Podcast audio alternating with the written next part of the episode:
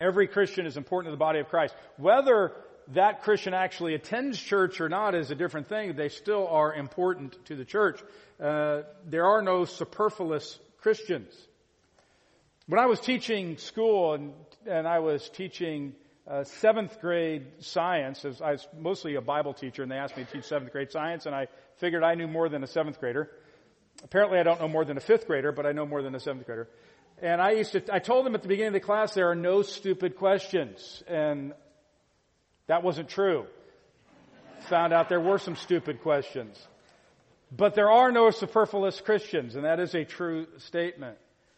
While some Christians act and feel and may be, even be treated as if they're unimportant, it's not the case. Every Christian is necessary to God's plan for His church.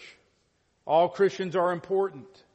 We all have a particular place in God's eternal plan.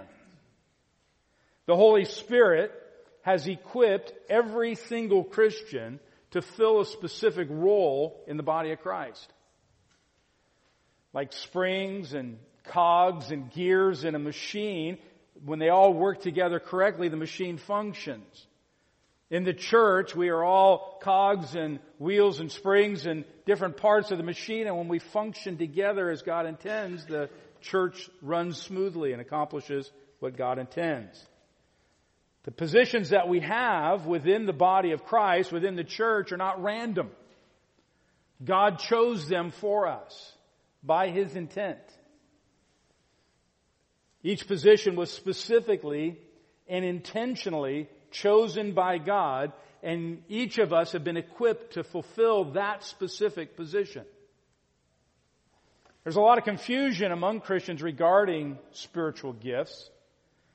There's confusion not because the Bible is unclear when it comes to spiritual gifts, but because of unfamiliarity with what the Bible actually says, and even worse, with misinterpretation of what the Bible teaches. Paul spoke about spiritual gifts in three of the books he wrote in Romans chapter 12, Ephesians chapter 4, and the most extensive look is in 1 Corinthians chapters 12, 13, and 14. He spends three chapters in this book speaking about spiritual gifts because of the confusion and the, and the misuse of the gifts that was taking place in the church of Corinth. It's necessary for Christians to understand what our roles are how the church is to function, how God has fit everyone together in order to accomplish a greater purpose.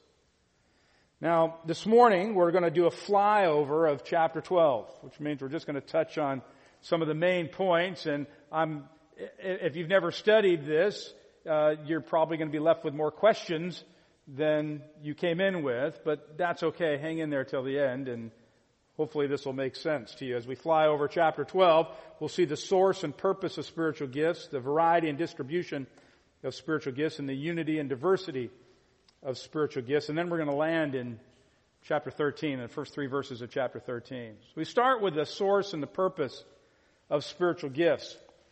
You look at chapter 12, verses 1, we'll read verses 1 through 3, and then we'll go back and talk about those a little bit. Now concerning spiritual gifts, brethren, I do not want you to be unaware. You know that when you were pagans, you were led astray to the mute idols, however you were led. Therefore I make known to you that no one speaking by the Spirit of God says, Jesus is accursed. And no one can say, Jesus is Lord except by the Holy Spirit. Paul has been given a list of questions by the church at Corinth. And he is systematically working his way through the list of questions or concerns or issues within the church. And he, in chapter 12 through 14, he gets to this issue, this question, this concern about spiritual gifts. So he says, now I want you to understand about spiritual gifts. He says, I don't want you to be unaware or uninformed or your Bible may say ignorant. The, the word that is used there is agonao, and it, it's where we get our word agnostic. An agnostic says, I don't know whether or not there is a God. He's ignorant about the facts on whether or not there's a God. And Paul says, I don't want you to be unaware or ignorant when it comes to spiritual gifts. I want you to understand spiritual gifts. Every part of the body is important and each person within the body has these gifts, making them ultimately important. When Christians do not intentionally exercise their spiritual gifts, then it impedes the optimal function of the body. If you had a part of your physical body that refused to work, stopped working, it would impede the normal function of your body. And some of you can relate with this. You lost your hearing or your eyesight or muscles stopped working. If they stop, then you understand that impedes the rest of the body. Your body can still function. It just can't function in an optimal manner.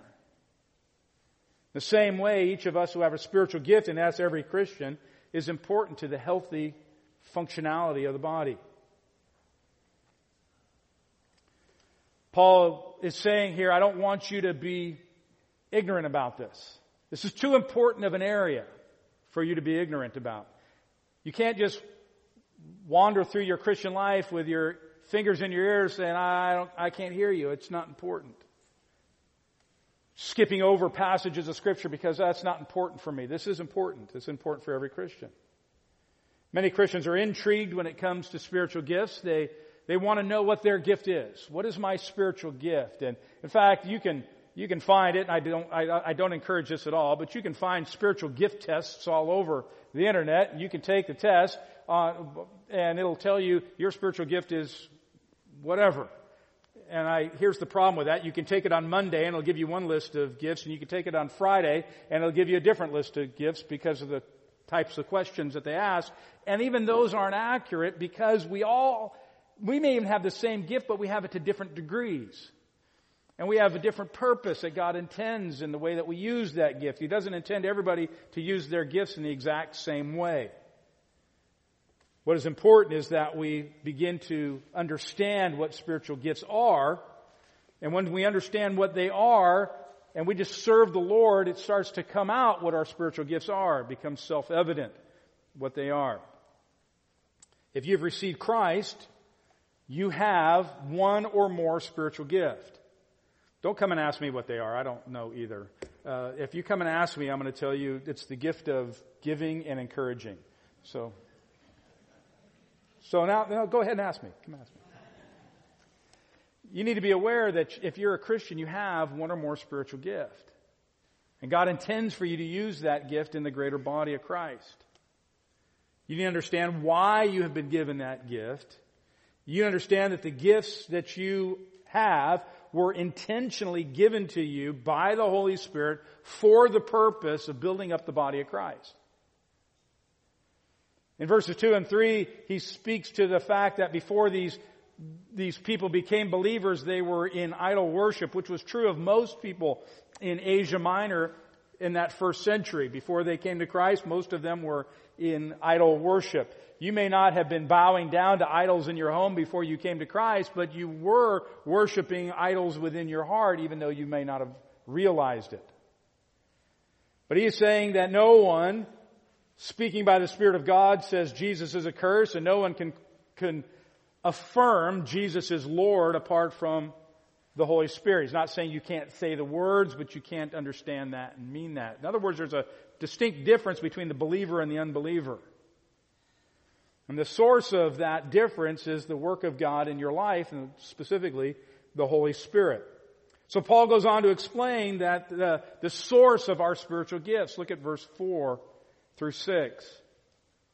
Now there are varieties of gifts, but the same Spirit. And there are varieties of ministries, and the same Lord. There are varieties of effects, but the same God who works all things in all persons. Paul starts from the very beginning of this discussion on spiritual gifts saying the entire Godhead is involved in the gifts that you have. They're given to you by the Spirit. They're, they're, they're, uh, the ministry is given by the Lord, that is Jesus. And the administrative administration of those or the effects of those is given by God the Father. All the members of the Trinity are involved here. There are varieties of gifts. As I mentioned, Paul speaks of gifts in, in two of his other books. Peter also speaks of gifts. In none of those places the the list is, exha- is exhaustive. None of the lists are identical and not one of them contains all of the gifts that are listed. So what we know from that is when we compare all the lists of gifts that we don't have one exhaustive list. We, we may have other gifts that we're not aware of that are not listed here, but we want to be careful about that, that we don't attribute ungodly behavior to some spiritual gift. I had a man tell me one time, I know what you're thinking because I have the gift of discernment, which is not what the gift of discernment means, but thought that's interesting. You know my heart, do you? Yes. That's funny because the Bible says I don't even know my own heart. It's desperately wicked. So can I ask you what's in my heart? Because I don't know. Some people take these things that, you know, I have this spiritual gift. Uh, you know, I, I'd love to meet the person with the spiritual gift of cookies. That's the person I want to meet. So. There are varieties of gifts. Paul's point is there's many different gifts and they all come from the same source. We all are gifted differently, but it all comes from God. All from the same source. There are varieties of ministries. That is, there's a variety of ways to serve. I, my gift is teaching, preaching. That's not everybody else's gift. But that's my primary function. So people see me, they think, well, if I'm gifted, I guess I got to do what the pastor does. No, you, you don't. You have your own gift, and you need to exercise your gift. There's a variety of ways to serve. Even two people with the same gifting, two people gifted to teach, won't do it the same way and always in the same function. Not everybody who's gifted to teach will pastor a church. Not everybody who's gifted to teach will preach to a congregation. There's a, a myriad of ways that people can use those gifts. The variations are God's plan for us to reach the largest group of people that we can. So there are different gifts, there's different mixture of the gifts, and they're used in different ways. This enables the church to, to function here in the U.S., in Africa, in India, in China, and other places that have different cultures and different needs, and to have people have the same giftedness but used different ways. Since the gifts are from God and the ministries are from God and the power to use them is all from God, ultimately it doesn't matter what your ministry is as long as you're doing it for the glory of God. God has gifted each of us that are saved for a purpose to accomplish His purpose of building up the body of Christ. So it's irrelevant whether you have a gift that somebody else has or there's no room for that. We'll talk about that in a moment to be envious or jealous of somebody else's gift. Verse 7 is sort of a purpose statement of the whole section here, where he says, But to each one is given the manifestation of the Spirit, look at this, for the common good. Each of us who are gifted, and that's every believer, each believer who's gifted is gifted for the common good. That is when we use our gifts, it is for the good of the body, for the common good. Our gifts are not given for our own personal edification. I promise you, I don't sit in my office by myself looking in a mirror preaching. And when I'm done, I think, man, he's good.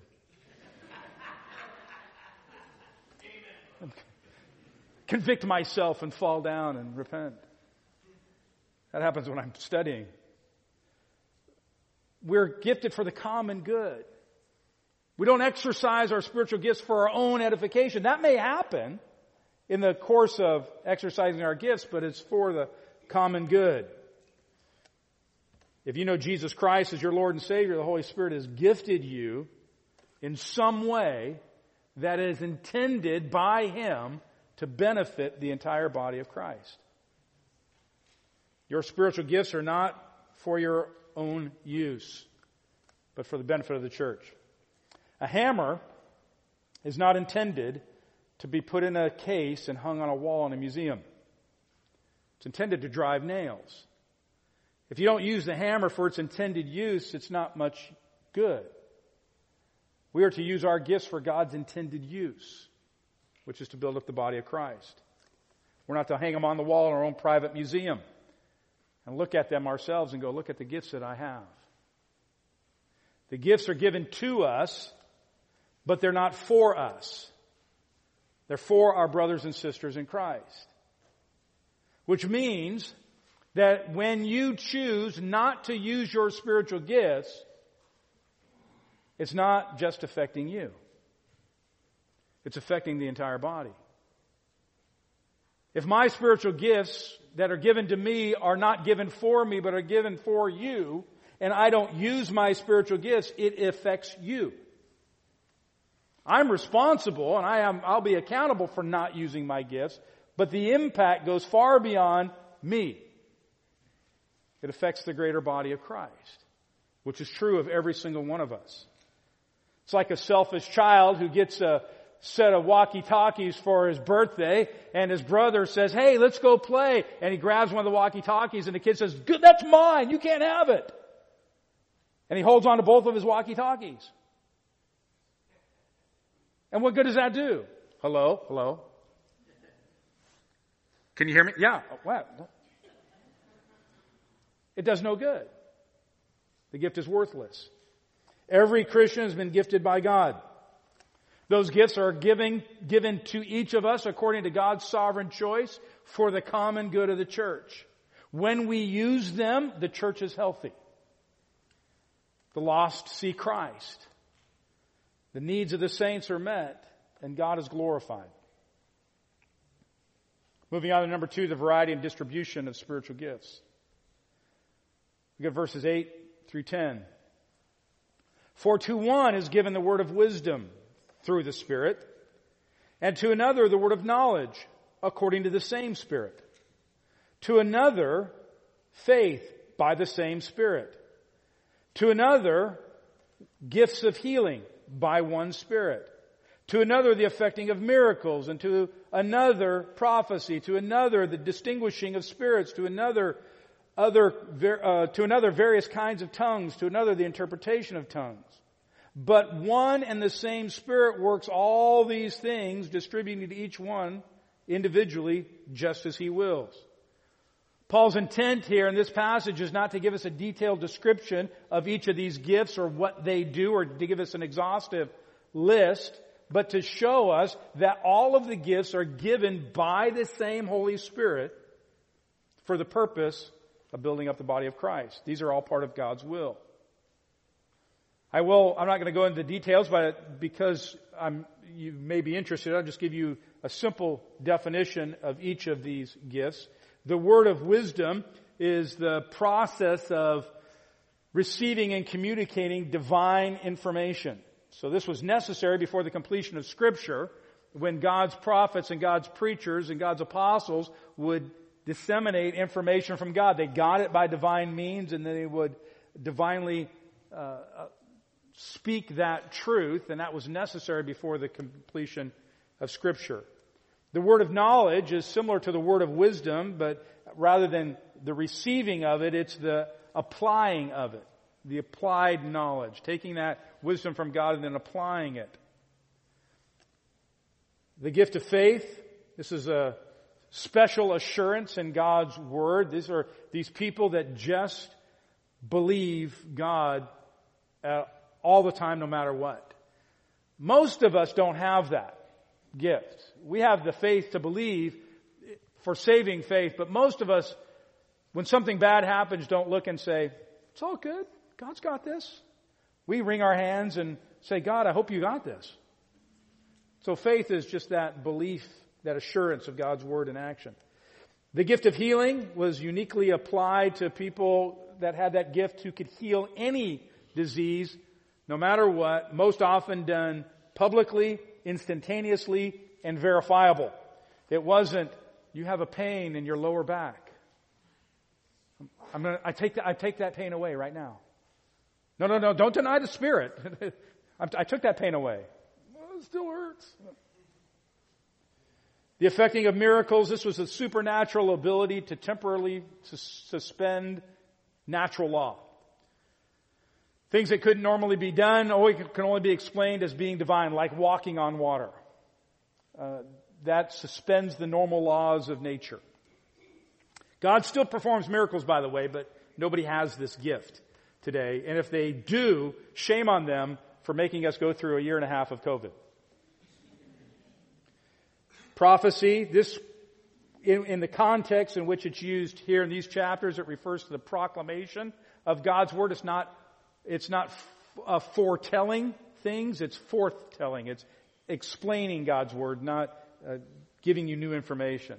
Distinguishing spirits, this is the ability to determine what was from God and what was from Satan. They could quickly identify the lies of the world, and uh, sometimes that's hard to determine because most good lies have an element of truth to them.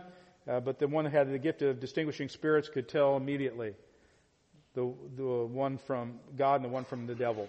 Various kinds of tongues. This is the ability to speak known language without ever having studied or learned another language, just the, the innate ability that God has given to speak a language, and this enabled the gospel to travel quickly and the church to, to sweep across Asia Minor without language problems.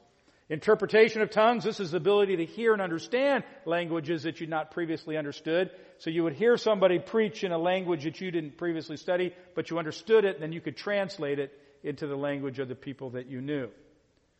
Some of these gifts were for the early age of the church, for the rapid growth of the church, and others are still in use today. And again, we don't have time to go into that this morning. That's a message in and of itself. Verse 11 is the distribution of the gifts, that, iter- that reiteration. But one and the same Spirit works all things, all these things, distributing to each one individually just as He wills. So the gifts that you have are given to you because it is the will of the Holy Spirit for you to have that gift or those gifts. And He gave you that in order to accomplish His purpose. The Holy Spirit does not make mistakes. The Holy Spirit did not gift you with your gifts and then walk away, oops, didn't mean to do that. Or, oh, I'm sorry, I forgot to give you this other gift. Whatever gifts you have, gift or gifts that you have, is by God's intent for His purpose, for His will to be done in the church and in the world. We each have a unique gift mix. We are to use them in the way that God intends. They've all been given to us according to the will of the Holy Spirit. Therefore, they are perfect in their variety and perfect in their distribution. And when we use them, God's perfect will is accomplished. Moving on to number three, the unity and the diversity of spiritual gifts. The unity and diversity of spiritual gifts. Paul is going to discuss the, the unity, and the diversity of these spiritual gifts, and he uses the human body as an analogy for the church, and it works perfectly. First, the unity of the body, verse 12. For even as the body is one and yet has many members, and all the members of the body, though they are many, are one, are one body, so also is Christ. The diverse yet unified nature of the human body serves as a perfect analogy for the diversity and unity of the church. The human body is made up of different parts. So is the church. All those parts are to work together in order to function properly. It's true in the body, it's true in the church. The human body is made up of numerous systems. Nervous system, circulatory system, muscular system, skeletal system, digestive system, respiratory system, and many other things that function differently, but together they form a functioning human body. You, you kill off one of those systems, or one of those systems stops working, and it either cripples the body or kills the body. Each part of the body is important. He says here in verse 12, the end of verse 12, so also is Christ. Paul reveals the close identity here with Christ and the church. He's using, using this term, so also is Christ. That is the unity that we have in Christ. That makes us all part of His church. We are one. We are unified. This is what Jesus prayed in his high priestly prayer in John chapter 17. Father, I pray that they all may be one even as you and I are one. That there's this unity in the body. Verse 13. For by one Spirit we are all baptized into one body, whether Jews or Greeks, whether slaves or free, we are all made to drink of one Spirit. Again, we are told that the Spirit places us where He wants us to be, and we are all unified. We all, all of us who are believers have the same faith in the same God through the same blood of Jesus Christ, made alive by the same Holy Spirit, gifted by the same Holy Spirit, all for the purpose of building up the body. Verse 14. From unity to diversity. For the body is not one member, but many. Have you seen one of those post-apocalyptic movies where everybody's dressed the same? They all wear the same clothes, all the homes look the same. The, the inference is diversity is the cause of all the problems of humanity. And then there's the, the hero or the heroine who finally breaks loose of the mold and, and is an individual and people follow the individual and everything is great and wonderful. Some people get the idea that the church is supposed to be like this post-apocalyptic world and everybody's to look the same. I was telling a story yesterday to some folks when I was uh, when I took my senior portrait for high school. My hair was onto my shoulders and parted down the middle. I looked cool. Uh, it was I could have had a ponytail, a bit about that long, but I could have had a ponytail that summer I went to work at a, I just went to, for a week at camp. I went with our juniors, our, our, our little kids went to camp and I went along as a counselor to help out. When we got to the camp, the adult that was supposed to be in the cabin with our boys got sick and had to leave. And I was 17 years old and they, 16 or 17, they came to me and said, it must have been 17, they came to me and said, hey, can you, can you uh, be the counselor for this cabin? And I said, hey, I just want to serve, man. I'm just here to serve. I'll do whatever you want me to do. That's what you want me to do? That's fine. They said, great. We have a rule. Your hair has to be off your collar and above your ears. I remember saying, I don't care. That's fine. I just want to serve. So they took me in the kitchen and buzzed my hair. I got off the bus. My pastor said, didn't you have long hair when you left? And I didn't realize it at the time. I probably wouldn't have changed anything at the time. I just did, I just wanted to serve. But there was this idea that if you're a Christian, if you're a man and you're a Christian, you can see the top of your ears, and you can see the back of your neck, and if your hair touches any of those things, then you're not really a Christian. Facial hair was another anathema. All you COVID guys? Saw churches where if a woman wore pants, she was ungodly. Got to look the same. Everybody's got to dress the same, look the same. That's not what Christianity is about. In fact, what Paul is saying here is, listen, we're different. We're not all the same part. We don't all look the same and we don't all do the same thing. We all do it for the same purpose. That's the important thing. Diverse in the church, diversity in the church is important. Because if we all had the same function, it wouldn't work very well. Because if we all had the same function, there'd be 200 people standing up on this platform all talking at the same time. And that wouldn't work very well. the diversity is important. However, the diversity often leads some to be envious and others to be arrogant. Paul uses the analogy of the, the human body to show the foolishness of the envy or the arrogance. There's no room for envy. Look at verse 15 and 16. If the foot says, because I'm not the hand, I'm not a part of the body, it is not for this reason any less a part of the body. If the ear says, because I'm not an eye, I'm not a part of the body, it is not for this reason any less a part of the body. The foot says, I don't like being a foot, I want to be a hand. Nobody ever says, foot it to me. They say, hand it to me. Nobody says, give me a high foot. Hey, can I shake your foot? I don't want to be a foot. I want to be a hand. The ear says, I don't like being an ear. I want to be an eye. Nobody says the ears have it. They say the eyes have it.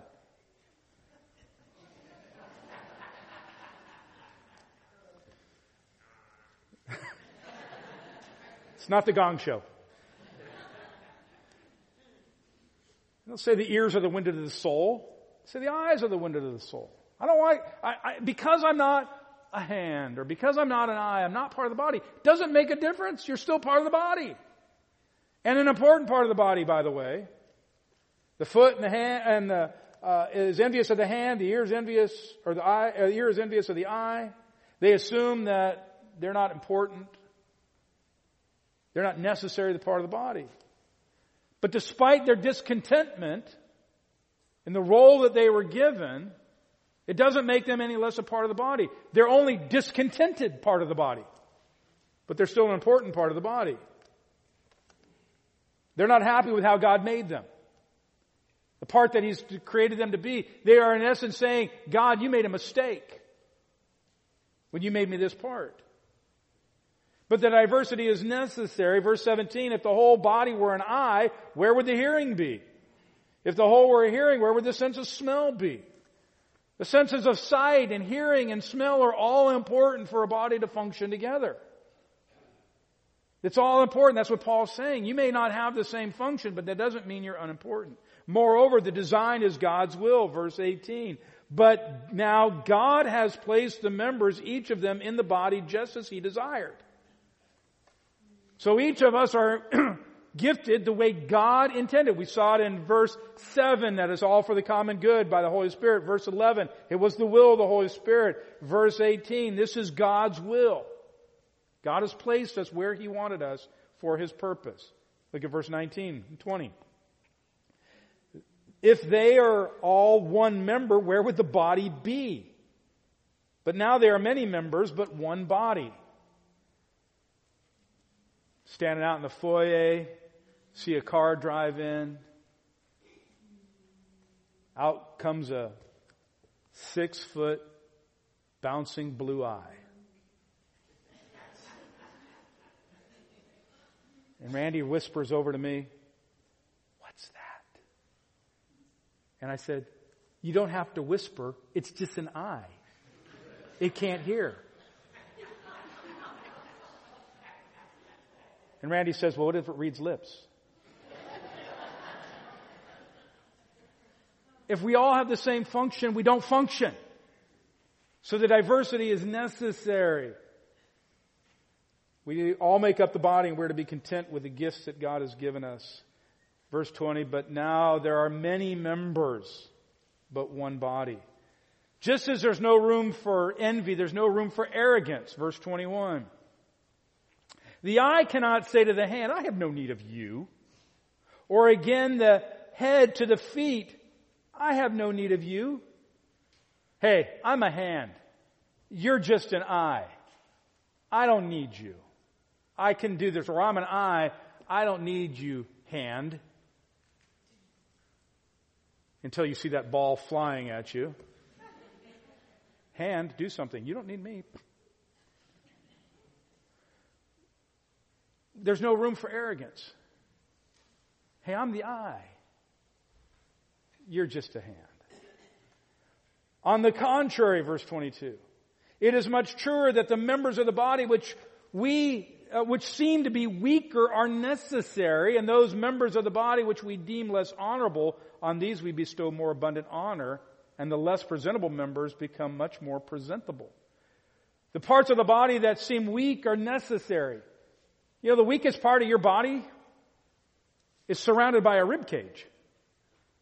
And is protected by bones and cartilage and muscle and skin. Because they're so important. I understand your arms and your legs and your eyes and your ears are all important and we want those things, but we can live without them. We can't live without those internal organs. They're important. So the eye can't say, I don't need you. Or the head, I don't need the rest of you. I do all the thinking around here. Hey, without the rest of the body, it's meaningless. And those parts of the body that seem to be less honorable, those parts that, that aren't as visible, that don't get the attention. You know, people may compliment your eyes. When's the last time somebody complimented your liver? but try living without one. We look at the parts that are visible and think that's where it's at. But God has said here through Paul, on the contrary, the parts that seem to be feeble are much more necessary. And those parts that are that are less honorable, on these we bestow more abundant honor. He's talking about those, those parts that are not suitable for public exposure. We dress up. We cover them up. We give them honor by the way that we adorn them. Whereas, verse 24, our more presentable members, that's the visible things, they have no need of it. But God has composed the body, giving more abundant honor to the member which lacked, so that there be no division in the body, but that the members may have the same care for one another. My, my giftedness, my ministry, brings along with it in the course of my ministry a certain amount of encouragement. Some of you don't experience that in the use of your gifts. But God has said, you are more important to the body. And He's bestowed more abundant honor upon you. That's by His design. So that we aren't envious of one another and we aren't arrogant. Verse 24 again, the second half, verse 24. But God has so composed the body. This is God's design. We need to remember that. We're to treat each other with the same care. We are intertwined to the degree that when one suffers, we all suffer, and one rejoices, we all rejoice. Look at verse 26.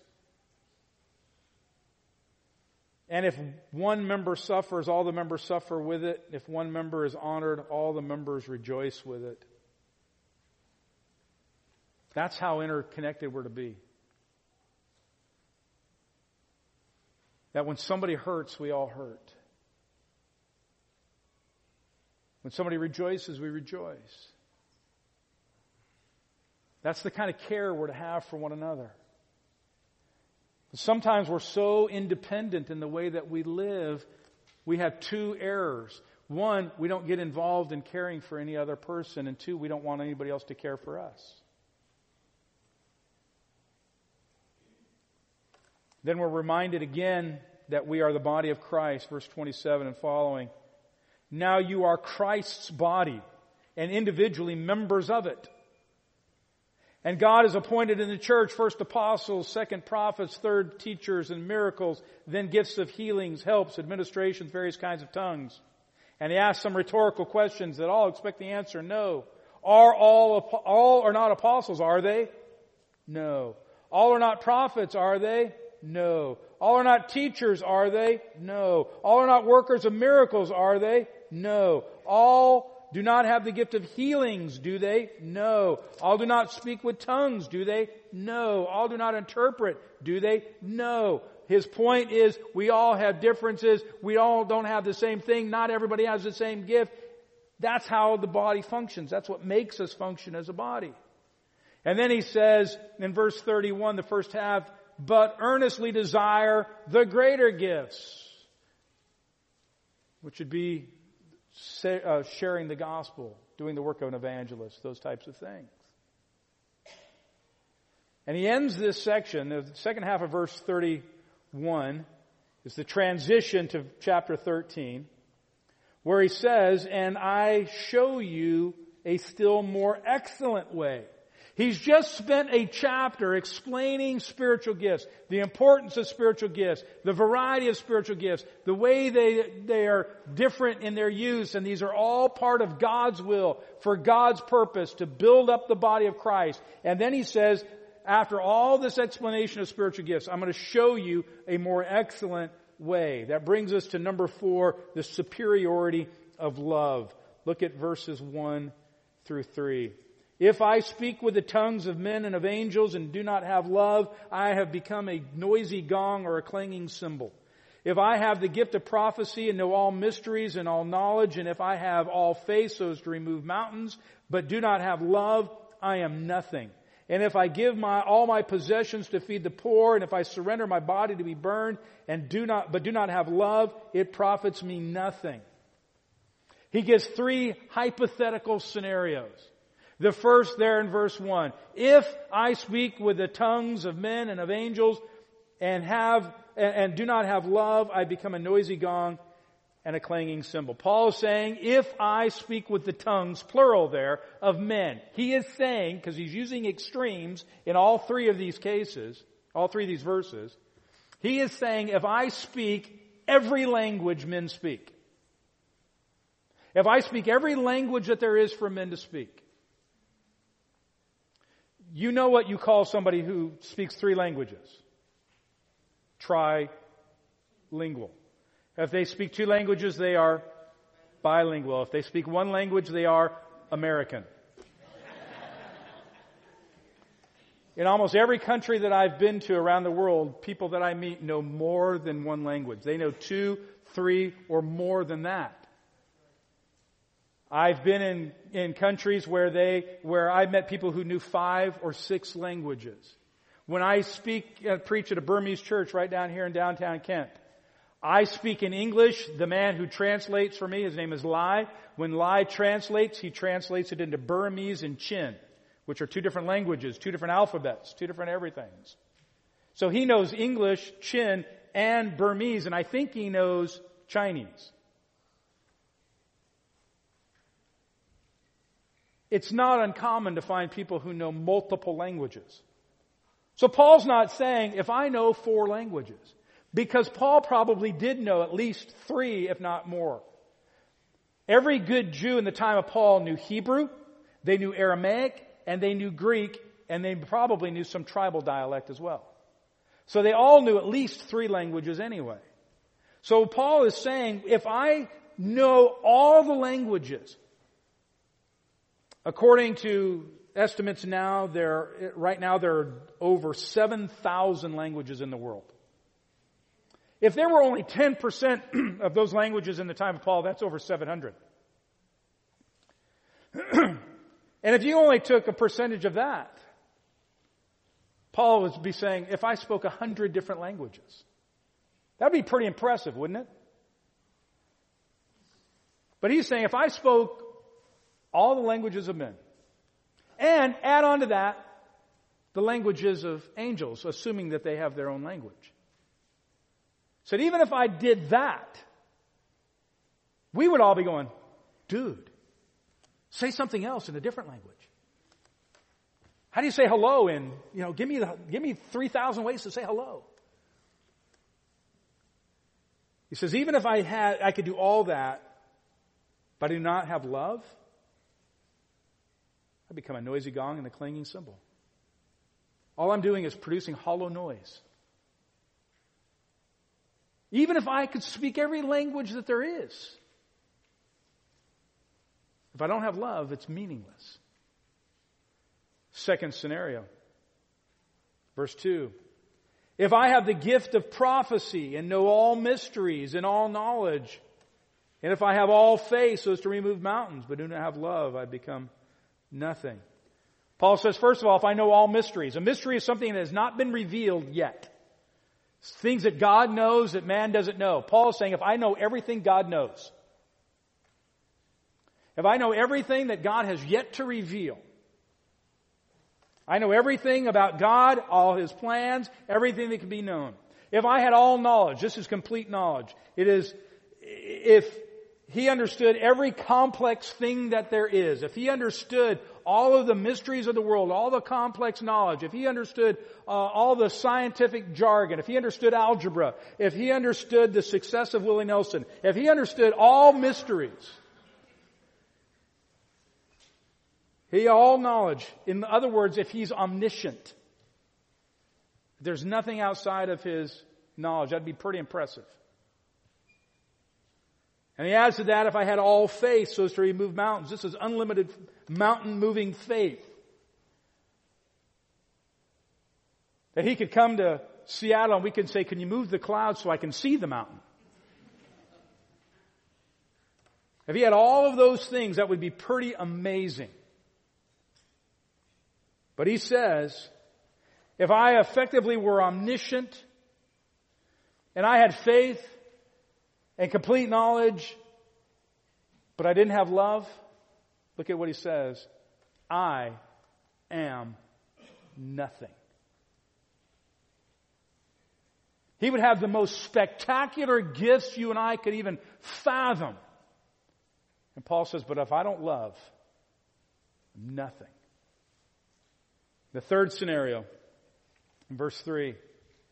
And if I give all my possessions to feed the poor, and if I surrender my body to be burned, but do not love, it profits me nothing.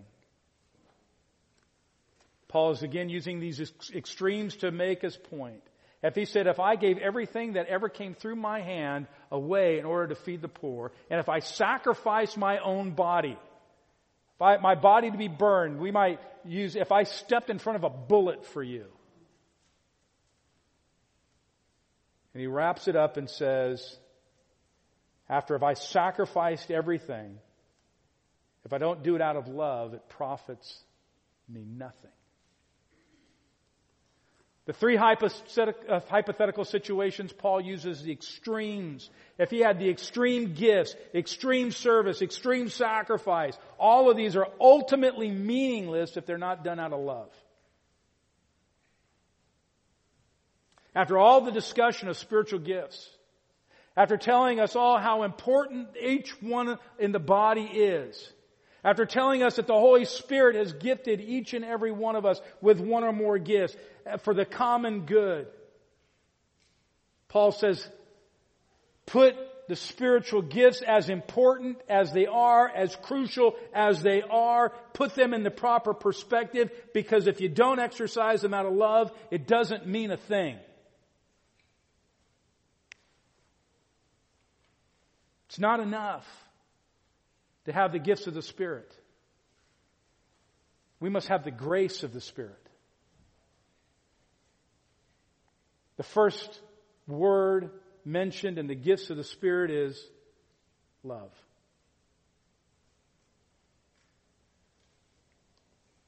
Love enhances the gifts that you and I have been given, and it gives them value. Our spiritual gifts, apart from love, have no value. To aspire to walk in love is far better than to have aspirations of possessing some specific spiritual gift. It's better to love people than to have people write books about you. It's better to love people than to have people know your name. It's better to love people and serve behind the scenes than to be a great church leader. It's better to love one another than it is to write stirring hymns that rival amazing grace. It's better to love people than to write a theology book that becomes a bestseller. After all the discussion and the importance of spiritual gifts, Paul says the more excellent way, love one another. More excellent than all of those gifts combined is to love one another. Before we could come to Christ in repentance, He came to us in love. He loved us and sent His Son to be the propitiation for our sins. The most important thing you and I can do in our service to Christ is to love one another. I'll say it one more time. The most important thing you and I can do in our service for the Lord is to love one another. Let's pray. Our Heavenly Father, we thank you that you first loved us. Because if you didn't love us first, we could never love you. We would never know what it is to love one another in the way that you want us to. Father God, I pray that you would help us to see the importance of this, to understand that love is crucial. Father, we want to understand and use our gifts for your glory and for your honor, for the good of your church. But Father, we must not lose sight of the more excellent way. And Father, we pray that that will be the driving force That love will be the driving force behind everything that we do. Every act of service may be driven by love for you and love for one another. And Father, if there's anyone here that doesn't know you as Lord, I pray that they would see the love of Christ today and come to saving faith. For your glory and honor we pray. In Jesus' name, amen. Would you please